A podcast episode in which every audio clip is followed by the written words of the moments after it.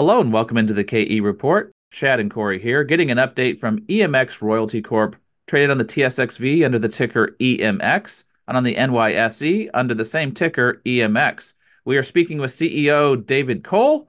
And Dave, it's always great getting you on the show just to get an update on EMX.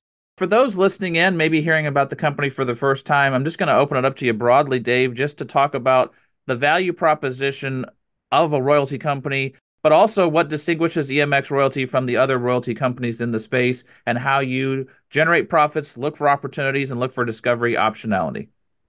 Those are all great words. Great introduction, Chad. Thank you for having me on. Uh, you know, royalties are phenomenal financial instruments with immense embedded optionality, and and what we mean by that is that you know, royalties typically are cut off the gross revenues coming into a miner uh, when they're in their production status. So we're exposed to commodity price upside without increasing costs of operation upside. We're exposed to discovery upside, which is one of the biggest aspects of optionality that we love about royalties.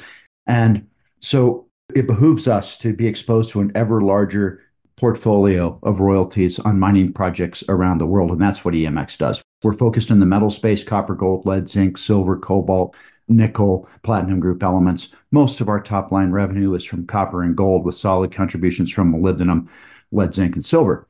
And um, we have built this portfolio, as you alluded, Chad, through execution of the royalty generation model and royalty purchasing models. And let me explain those briefly. So, in royalty generation, we're the astute geologists that go out and acquire prospective mineral rights through staking of mining claims or acquiring exploration licenses in other countries from governments. We coalesce data, we illustrate prospectiveness, and sell those assets on to an industry that's hungry for discovery opportunity in exchange for cash payments, share payments, in ground work commitments, and always a production royalty at the end of the day. So it's a very inexpensive way to build a royalty portfolio. It's exceptionally astute allocation of capital.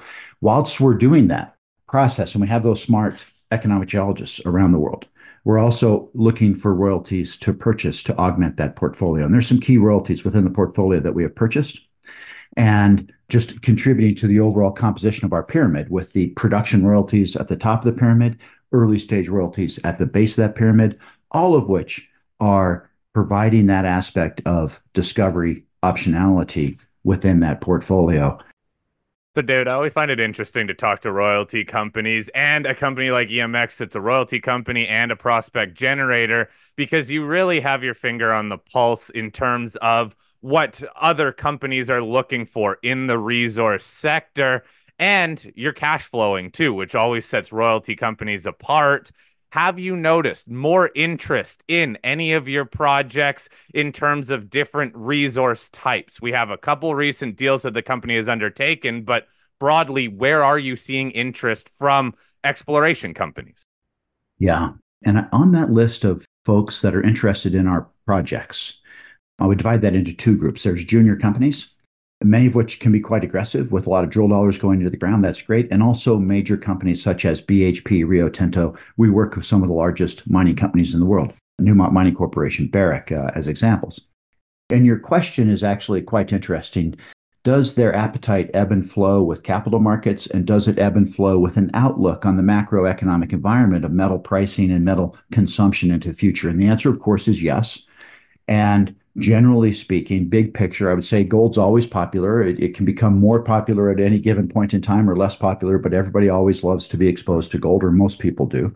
And copper has increased in popularity throughout my career. And uh, most people have a long term bullish view on copper.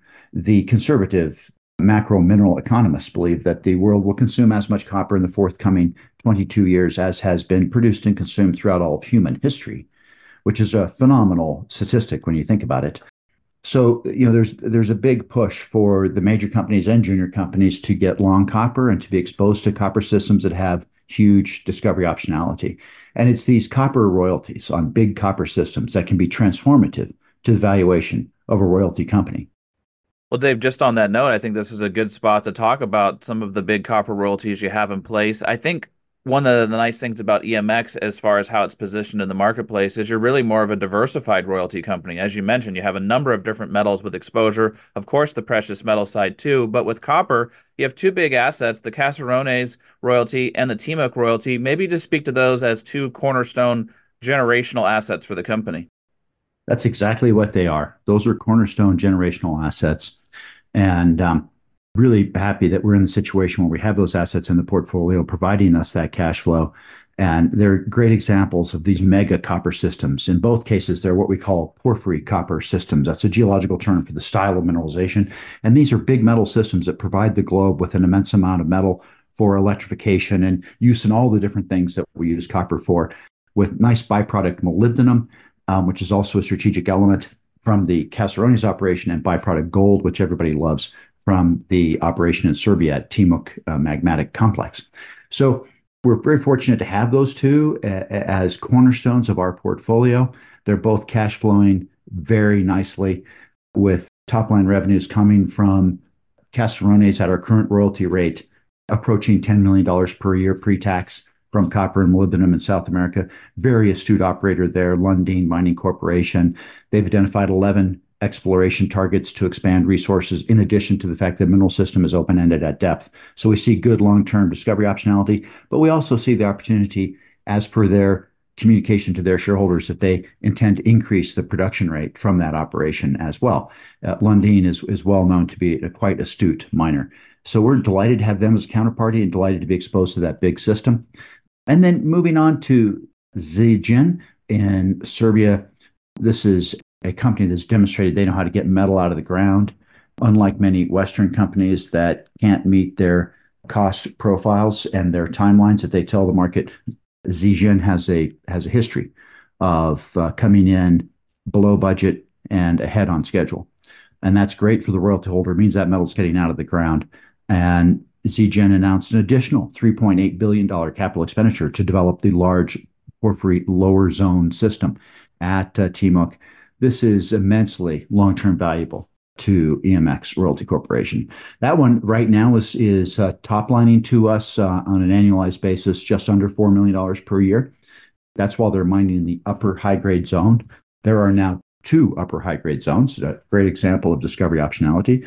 And that's illustrated on their website. They have published that information. They have a really cool drill hole database that circles and enables you to see the mineralization there in, in 3D. I suggest you go on the website and check that out, guys. And uh, you can see that the lower zone is just entirely open ended at depth, where it's the highest grade and thickest portion. This is a key cornerstone asset. Delighted to be exposed to that. Our royalty on the heart of that system is 0.3625%. But then we do have a second royalty and that system does plunge to the west, i.e., it's it's dipping or moving downward towards the west as they drill it to its greatest depths, and it crosses over the boundary onto a royalty where we have 1% royalty on all metals except for gold and silver, where we have a 2% royalty. And when that happens, and when production happens from that side of the line, that'll blow up the value of this royalty. Great, great asset to have in the portfolio. Let's also talk capital management because a couple news releases we can touch on here. Tail end of last year, December 19th, the company announced a repayment of $10 million US of the Sprott credit facility. And on February 7th, you also announced the start of a normal course issuer bid where you can buy back up to 5 million shares, about 4.5% of the outstanding shares. So we don't have the recent quarterly financials, but the company is cash flowing here. Give us some more insights on the balance here of using money now to repay debt or buy back shares uh, instead of maybe going out there and using that to buy more royalties. Yeah, that's an excellent question, and one that I spent quite a bit of time contemplating and discussing with our large shareholders and our board of directors. And my viewpoint on this is that given the fact that our stock price is quite low relative to our net asset value, the best investment we can make is to buy back shares at this point in time. So the market has provided us with a opportunity to buy $5 bills for $1.50 would be my viewpoint on that. And we're happy to do that. That's an, a, entirely accretive to the EMX shareholder. And in the past, you probably heard me say that we intended to put on a dividend after we became distinctly positive cash flow, which we are we are putting that dividend on hold and using those monies to buy back shares. We believe that's more financially astute and more tax advantaged to the shareholders. So that is our plan. That will be done incrementally over time. And National Bank is the bank that will be working with us uh, in regards to that process. I'm quite proud that we have that in place. I'm proud that the uh, I'm pleased that the board of directors was quite supportive of that, as they all agree that, that buying our shares is one of the best things that we can do with respect to increasing our exposure to these assets.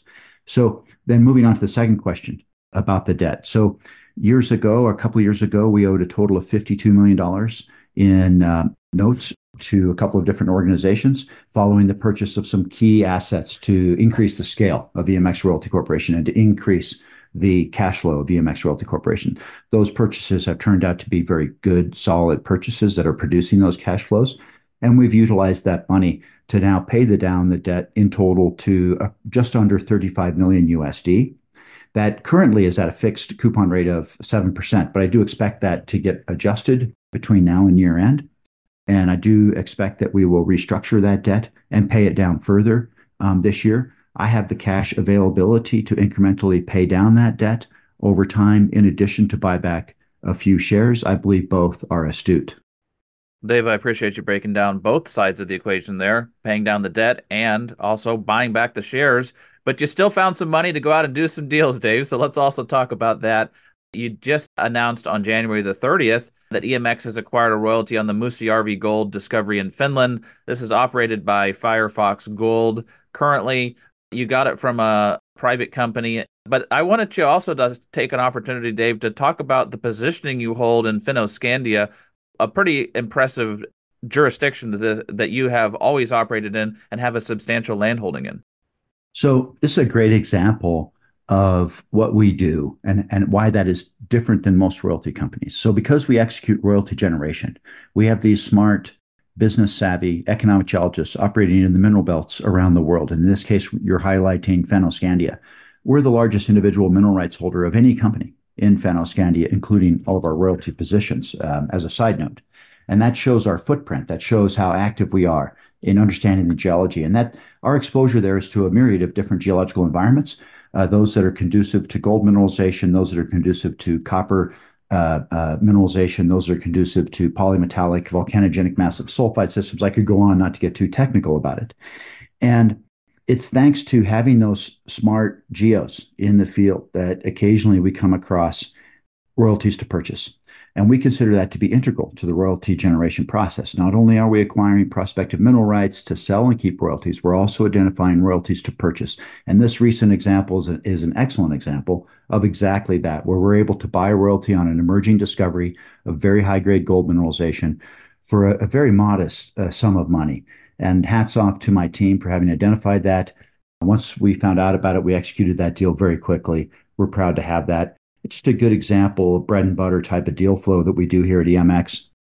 One other deal that we should quickly touch on January 3rd, a couple polymetallic projects in Norway that you have optioned to Lumira Energy. This is a private Australian company.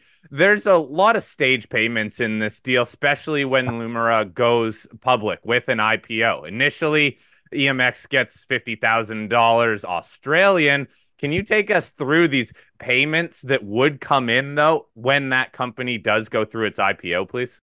So, this is a common type of deal structure that we do with companies that are incipient public companies that are building a company around assets of which we have sold them. So, we commonly would build a strong asset base in the field first, coalesce those geological data, find a company such as these folks that are backed by solid capital that want to invest in that property to advance the discovery potential of this polymetallic system. We sell that to them, and then it has stage gate payments tied to advancements. So as the company is successful and they move it forward, we get different types of cash payments and share payments. And then ultimately, in the long term, when there's success and the project goes into production, we have our production royalty. And this is right down the core right down the fairway of what EMX Royalty does within the generative space. Well, Dave, we've covered a lot here today, but I'd love you to, to wrap us up with any other key catalysts you see on the horizon, uh, any other things you want to mention for investors as key takeaways about EMX Royalty. Well, one thing I'll say for sure, we're all aware, uh, those of us that are seasoned mining professionals, that this is a distinctly cyclical capital market. And we're in one of those cycles right now and it's easy for investors to get scared off of their positions. I talk to them occasionally on the phone, Dave, share price is going down. There must be something wrong. So, no, actually, we're in the best position we've ever been in. And um, if you go back and look at the long term indices for this sector and our stock price uh, as an example of that, you see these wild cycles. And the key for the individual investor is to utilize those cycles to your advantage rather than be utilized by those cycles and buy in these downturns. We're in a position today where babies are being thrown out with bathwater, and there's a chance to buy solid companies at very reasonable prices. And years from now, I'd be delighted.